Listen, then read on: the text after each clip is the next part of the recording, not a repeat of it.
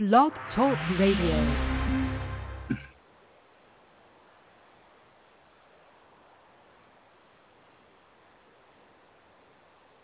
Good morning, good afternoon, and good evening, wherever you're at in the world today. Going to be any one of the number of countries that visit us. It's a long-term statement that we've made from Pagans tonight, and we continue to work on that. It's actually one of the things I want to talk about tonight because tonight we're going to talk about at Elder Talk and uh, the Correllian tradition in and of itself. Now I'm to let Lord Don talk more about the history, and Lady Stephanie's got a lot to probably say and our, our first elder, uh, Alyssa, as it, as it formed inside her life. But tonight I'm going to talk a little bit about it from my point of view, and that's a perspective that's very interesting because people keep asking me and telling me so. I don't know that it's interesting, but they tell me that it is. So my story really begins for the Correllian tradition is, let me go ahead and explain it. It's Correllian Wiccan tradition, and it's um, probably a modern form of Wicca that basically has a lot to do with spiritualism. You know, we, we ground ourselves in our history from 1879 is where we saw our history begin. And while people argue and, and try to make labels and everything else, we just continue to live a good life based on some of the principles, including, you know, the Correllian virtues and the five mystic secrets. And there is, you know, so many people who came before us, our ancestors. And then in 1979, things changed to allow more public aspect of it. And then by 90, I met Lord Don Lewis, or at that time Don Lewis, psychic, and that's where my story of the Correllian tradition comes in. So basically, I was, you know, lived my life. I had a lot of magical experiences. We won't go into all of them, but I came to a point where I didn't I decided we could not afford child. The problem with the uh, Generation X, they couldn't afford child care and work at the same time. Yes, yeah, the squeeze on it. So eventually, I would leave my job. Um, in this case, uh, the wife made more money, and so she wanted to, you know, so so we decided that she was going to keep her job, and I was going to raise the kids, and I was going to get an evening job. And uh, one of the things I was able to do is that I was able to do coffee shop and I started working as a psychic reader. I thought it was kind of cool. I decided to develop um, my psychic readings. I hadn't done it for a number of years. And then I got invited to a psychic fair um, by Eleanor. I don't think I ever met, or if I had met, I had not remembered her. But she sent me an invite to try out for a psychic fair. Uh, Reverend Jim's um, J&M Psychic Fair with Reverend Jim and Marlena and uh, they gave me the job. And I told them I did drive, so I could only do a few, you know, a few of them when they were close enough for me to get there. And they said, well, there's a gentleman who lives by you who's one of our psychics, and his name is Don, and he could probably use the money to share in gas. And I find out, yeah, of course, he was a, you know, hardworking, struggling young psychic, um, working out in the world and trying to make uh, his proceeds into the world. And at the same time, he was something that most people didn't know. He was a high priest uh, of the Correllian tradition, a, a familial tradition, and he um, had passed into this series of the world. He had come to the big city. He had come into a different place uh, to live, to try out himself against the world. And in the, against that world was one of the people he met, and was me, uh, Ed Hubbard and uh, we would go to a number of psychic fairs, and we would have um, arguments. Oh, bitter arguments of it. And uh, so, you know, I I was looking for something in my life, and in a lot of ways, so was so was he, and and and I would meet Crystal, and eventually said, you know, come join us. You know, we we could I could really use your help. And at this time, I ran my own magical group. Um, the Mirror Society was also known. Um, and the Universal Temple of Gaia became uh, our first process, which we began to create a core Correllian uh, relationship in Chicago. Now, one of the things people don't know is he injured his back, and it was injured his back in a big way, and it took him more than two years to get back to being able to walk. And a lot of people didn't think he was ever going to be able to walk. So it was really a lot of hard hardship and and and you know we did we did a lot of psychic work. One of the things that uh, people don't know about us that, that me and Don's early relationship uh, had us doing a lot of tarot readings. We did a massive number of tarot readings, and we got really deep into uh, uh, prophetic space.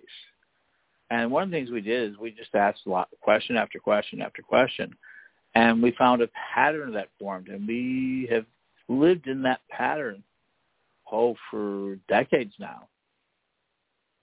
And it was in how the tradition, how his family faith, how he was going to move it from being just a familial religion, along with Lady Crystal. Um, his mom had just passed away, and so how he's going to pass on his this work, this uh, ancestral work, and uh,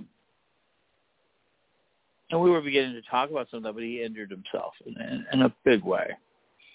Uh, and he was down, laying flat on his back for over a year. and took him about two years to ever really get back on his feet. And that transformed him into uh, the situation he was. Um, it took him from being an up and rising psychic who was, you know, kicking butt and was going to join that really hot scene of the time. Oh, the psychic scene of the 90s was amazing and instead he he changed and he became much more focused on his spiritual work. Uh, he still did the psychic readings and all of that, and then slowly but surely over the years we began beginning building study groups. Uh, we had our agent with us, you know, our sister who who worked with us for so long, um, and she did really amazing work with us, and the three of us I just started to do study groups and temples. Uh, throughout the 90s, we did pagan, you know, at Roundtable Magazine, Second Chicago Magazine, Second Chicago Radio, and we would end the century, end that century with uh, Pagan Expo. And Pagan Expos were really kind of a predecessor uh, idea coming out of some area. There was some, some contact, but we um, was a model of basically of you know merchants, a stage, uh, like a piece of music festival had been, and a stage, giving away classes, and was free to the public. You know, the expos.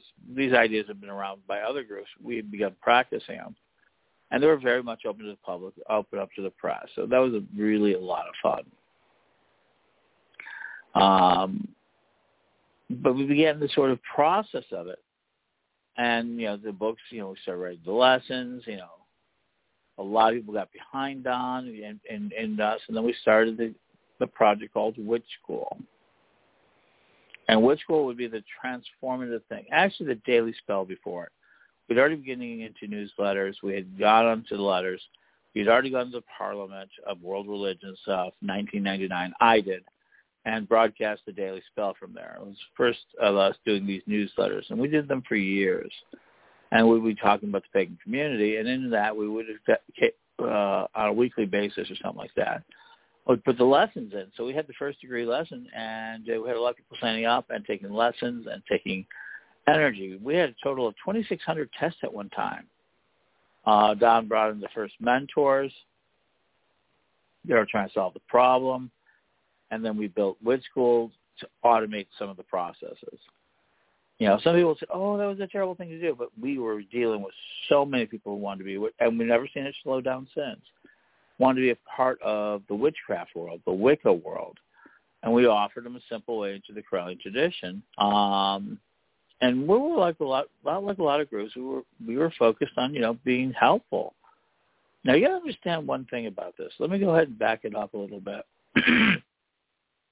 sorry for clearing my throat, um, is that I came out of a very dominionist, right-wing coup that we're under suffering under right now. I grew up in that world, uh, very racist, very classist.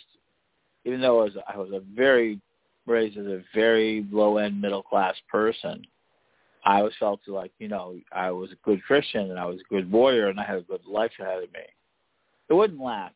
Know, there would be a lot of things that would transform me, But one of the things that would transform is that I no longer accepted the fact of the apocalypse. I didn't see that as good. I started to really go against what I felt were a lot of the um, elements within the toxic elements within Christianity. The number one toxicity is to believe that the world's going to be blown to bits in a uh, toxic conflict. I was raised to actually believe from 1963 that year 2000 was going to be the end of the world. Now, by the time I got to 2000, um, that would change in my attitude. I would give up the apocalypse, and I believed in you know magic and all of the other things were were important. But no, no, I did not want to see this apocalypse, and I still don't want to see the apocalypse. So that transformed me into looking at magic and to moving away from this toxic Christianity. Um, incidents in the military where I would um, deal with a racial incident of my own creation, and I would get to know. Uh, I do remember his name to this day, Fireman Grissom. Um, I haven't haven't seen him since we left the military, but he he made a difference in how I saw the world. And so I would have to fight through belief of Armageddon, this belief of privilege, this belief of war, this belief of conflict, this belief that we're going to have to fight Russia, this belief that this world was contaminated and evil. Now, simultaneously, as I growing up, I had a huge love of science. If my family were not my my mother and my father uh, were not so anti-science, anti, you know, being smarter than people, and that was my problem. They, you know, my dad really uh, had difficulty. My mom and dad had difficulty because the time I hit sixth grade, they could no longer help me with my homework. Homework. Um, I could outread, and I outperformed them both mathemat- mathematically and ability to read. By the time I was 13, you know, you know, the, the real problems would begin in my life a little bit because by the time I was 12 and 13, I there was no question that I knew more facts than my father did, as my father would point out. Not life, not experience. My dad had this wonderful set of philosophies that I really absorbed in my life um, he really was a genius, but he, he was not capable of expressing that. He was not able to get out of his own way, so he he, he did not survive. The world did not allow him to survive. He was dead at um, 35 years old, a few months past his 35th birthday, right before New Year's Eve. Died in a car accident, drunk driving, both drivers drunk. Ice, snow, he he he got pinched over by a thing. He lasted eight hours before he died. There you go. And so there I was, 18 years old, without you know my father was dead from drinking and driving, and I couldn't been you know it was just a very big moment for me. And people think that oh no you were so upset about it. no I wasn't that was the problem I really wasn't. Um, I was the opposite. I was jo- overjoyed um, because now he couldn't touch me anymore. And I went into the military. So all these things kind of mix up into my toxic field of Christianity. So the Correllian tradition did one thing for me above all else. It gave me a refocus. So let me go ahead and tell you what it did do. So in my conversation with that, I I didn't believe the world had much purpose, and then he showed me that no, there's a continuous pattern to the, to that, and I knew evolution. I believed in it, but I never saw it from a spiritual aspect. I never saw that what we carry with us forward in our life is what our ancestors give us, what what we desire, what we have put forward. That, in fact, I can explain to you the DNA. My DNA comes from lots of people, and I'm the latest version of them distilled. And I'm very fortunate. I have grandchildren because I have wonderful children. I have truly wonderful children. Um, and every parent says that, right? And and I have grandchildren. Um, I'm hoping to get to know as they grow up. They're very young right now. Uh, the oldest is five, just turned five. So and I have come to love and believe that there's a future. but when I'm when I was meeting with Lord Don and Lady Crystal for the first time, and and they would not be Lord and Lady at the time. They technically were, but it's not how they referred to themselves. Um, is that they would explain to me that they're you know just how to live in the future, not in the future of the now. I've always lived in the future. Every know chrono magic, and it made sense of my magic that it was. Remember, I had already gotten uh, a first degree Gardnerian degree from uh, Donna Cole from the Temple of Sacred Stones. Um, my Gardnerian training would come from there. And so I was really grounded. By the time I got into the Correllians, people don't realize I was already grounded into the uh, Gardnerian tradition of Chicago, quite a few of them. And then I became a Correllian. A lot of them got upset when I became Correllian. Uh, Stan Modrzyk was particularly upset. Others I won't name. Um, uh, won't name on it you know, there was a lot of energy because Don came from downstate to do a psychic fair, and then he became the living here, and now you know we now he and I became and I and I would eventually take my first degree with him in uh, '91. Uh, he would teach me, teach me not through books. No, we we did oral and we did through with Crystal and all that. Um, so it became this sort of learning experience. And they they were kind of upset, but we came to Chicago and we started to see it. But since they were able to quench my fear of the Armageddon, they were able to take from me the sense that that was the only really solution. And in fact, what he did show me is the Correllian tradition was striving to survive. That's right. It was striving to survive. Not that it was, it was striving to be relevant, to be useful into people's lives, to to to take away some of this pain that people like myself were suffering. I mean, I really suffered. I didn't want to die. I didn't want to bring children into a dead world. I wanted this thing. Then, and remember, the world has been dying since we, since I was born, way before I was born, and that the speed in which death has occurred on my lifetime has been at a rapid rate.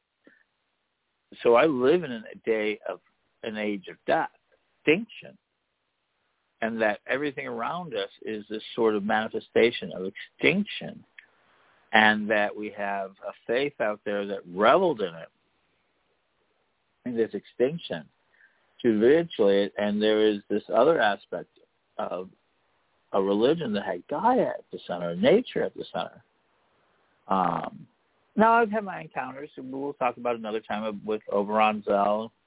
You know, when I was ten years old, and my scientific side, um, and my scientific spiritual side really developed really well. Um, and so the Correllian tradition at 28 years old kind of brought it all together for me. Uh, my Gardnerian witchcraft, my huge amount of science, uh, my transcendental thoughts, uh, the Mirror Society, me, uh, some of the things that have happened to kind of bend my right, my, my involvement in governmental experiments at Ridgeway Hospital. Well, that's another story. And all of these things suddenly came into click into place, and I was able to understand ultimately that I'm a spiritual person, a spiritual being and that's and that in that process I became part of the Correllian tradition. And this would also fit in my obsession of the Dalai Lama. So in a lot of ways, I came into the tradition, and I it, it really gave me a lot of confirmation that we didn't have to have this sort of end of the world Armageddon. And I would go to be like any good fanatic, any good convert. Um, I would help create systems that would help to spread it out.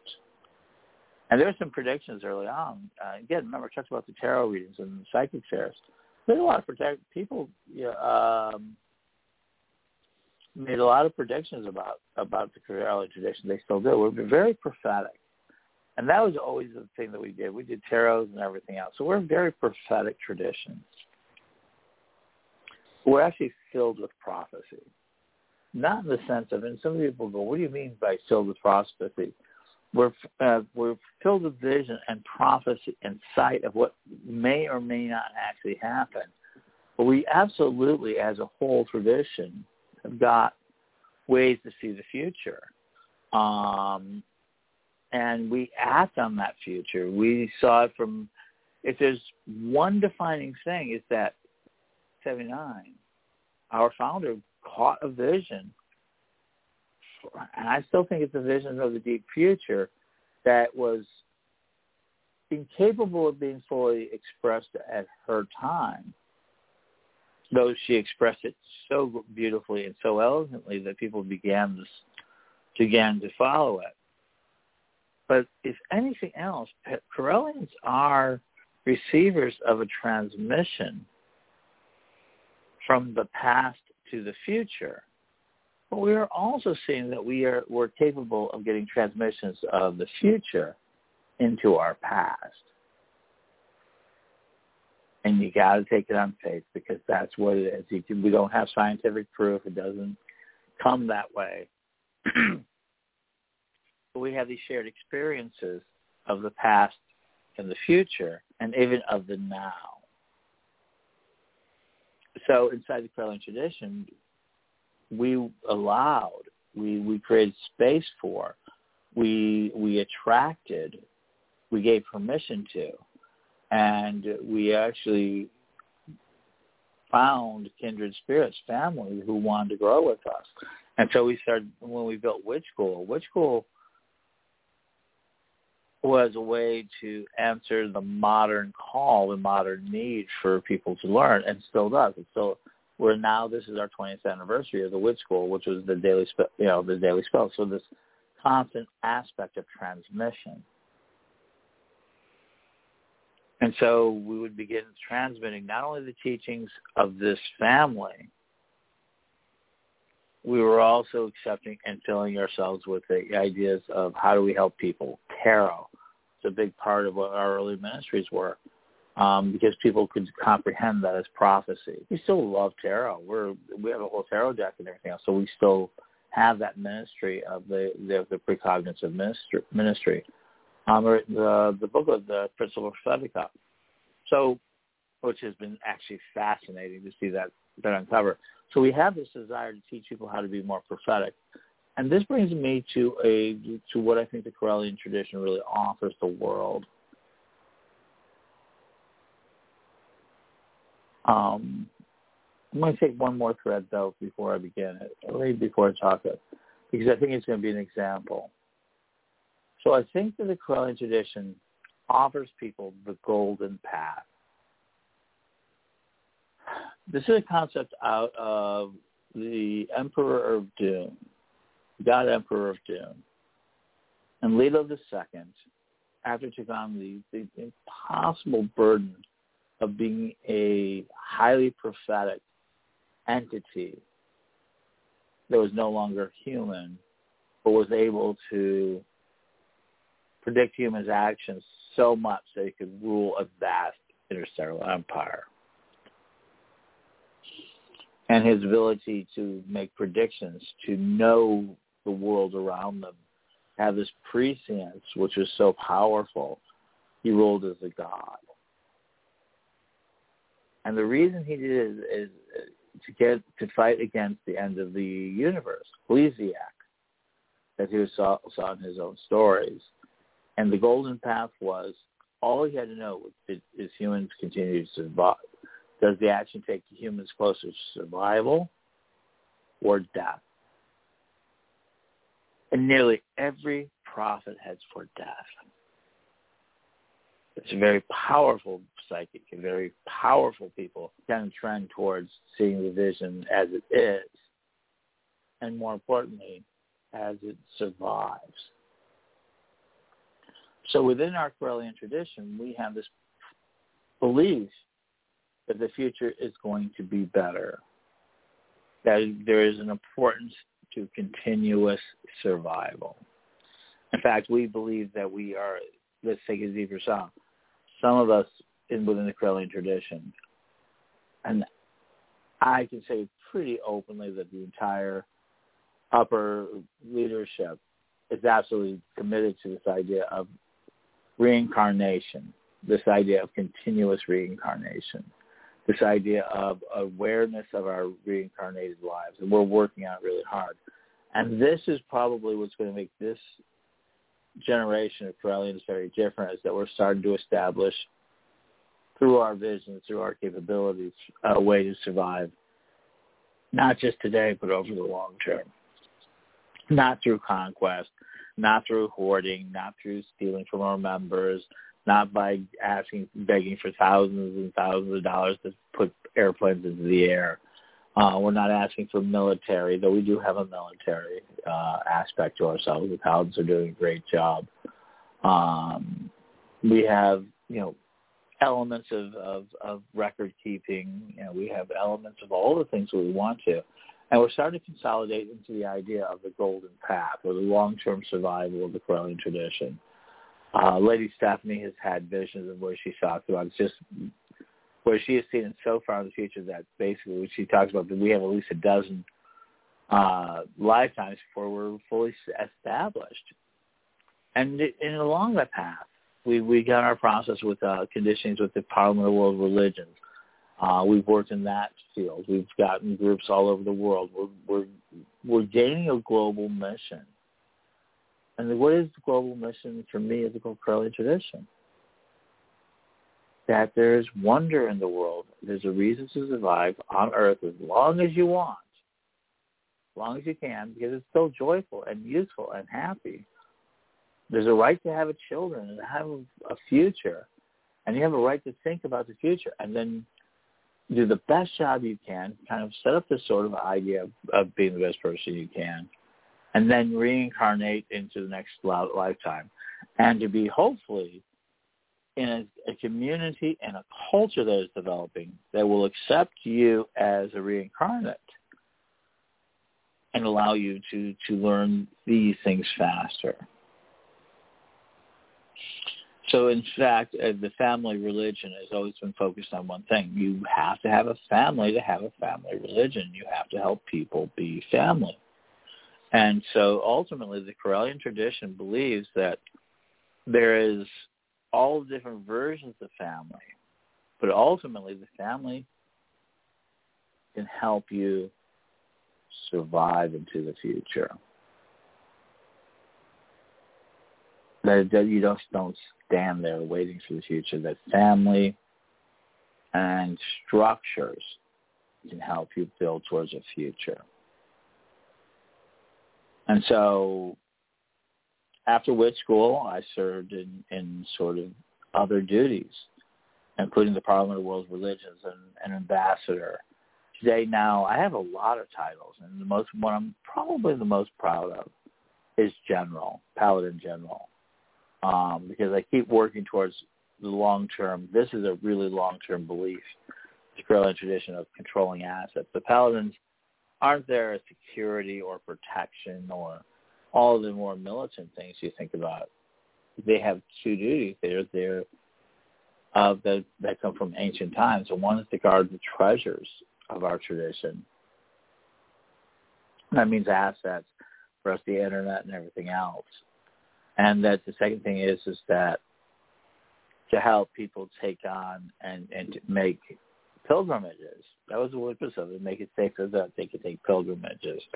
And uh, this last year, that really came into possession because we were able to utilize it for online or cyberspace or what we call online festivals, or we were able to work in space where we were able to lead people to their festivals, to have our festivals, including our illustration, and have our festivals, and to lead us in and back and out of that. and they were able to help people establish that. So we've begun that process for the 21st century of being able to help with people with online homage. And um, a month from today, more or less, we're going to be preparing for the Correllian illustration online First one we're going to do over an actual holiday period, which will be Beltane, which will be very fascinating. It will be very different because we uh, we have not interfered or allowed our, our temples to kind of celebrate their Sabbaths together. and we tend to have our own versions of it. We've been online with it. So, you know, we've done since then Magic TV came in just to preserve more information. Uh, Pagan Tonight Radio to more information, Correllian Education Ministries, broadcasting more information to get the message out. And the message is that you can live a happy life, that you don't have to accept the idea that the world is going to end and, and actually look at what happens if the world continues. If you have a different relationship with time than you're aware of, that we help people, like the Correllian traditions, really helping people understand time better. They're understanding their souls better. They're learning their magic better. They're learning their sciences better. And we're really preparing for a transition of society, of civilization. Um, we're preparing for not just the sixth extinction event, but after a period of time, we'll see Earth and everything else recover. And if we have survived and if we've learned our lessons and if we've done things well, we'll we'll thread this needle. And that the Correllians will be there. And we've seen and this is when we get back to the idea of being a prophetic tradition, we actually have seen ourselves and we, we're interacting with ourselves and our higher selves and our future selves um, in a way to do so. And we've even bent how souls interact with us. We actually have pretty recent channeling and recent contact with the dead uh, of our own saints, including Saint Wendy. Wendy is actually the most remarkable story in there, I'm going to go in another time of of really this acceptance of of a active spiritual world which we believe in 100%. That is really one of the drivers for us is that there's an active spiritual world that we're interacting against. So for me, the Correllian tradition was always a lifesaver. For me, the Correllian tradition always gave me a purpose. And for me, if it was good enough for me and if it saved my energy and if it saved my life, that was good enough for me to share it with other people because maybe it would do the same for them. And since then, my life has been filled with all amazing wonder. We've been filled with so many amazing stories. I've done so many things. I've traveled the world, and I'm going to do more of it. My magic isn't diminishing. My connection with the Correllians has not done so. And now that we have members all over the world and then we continue to deepen our relationship, not just communities here in America, our communities in Britain, Netherlands, South Africa. Some of our oldest communities come out of South Africa, throughout South America, and welcome to Venezuela and Chile has been sending a lot of out of court. They've been working really hard. Um, the Philippines, where we have such a strong presence with Blue Soul and uh, Rolando, um, we have these amazing communities in various places that are just so family, so tight.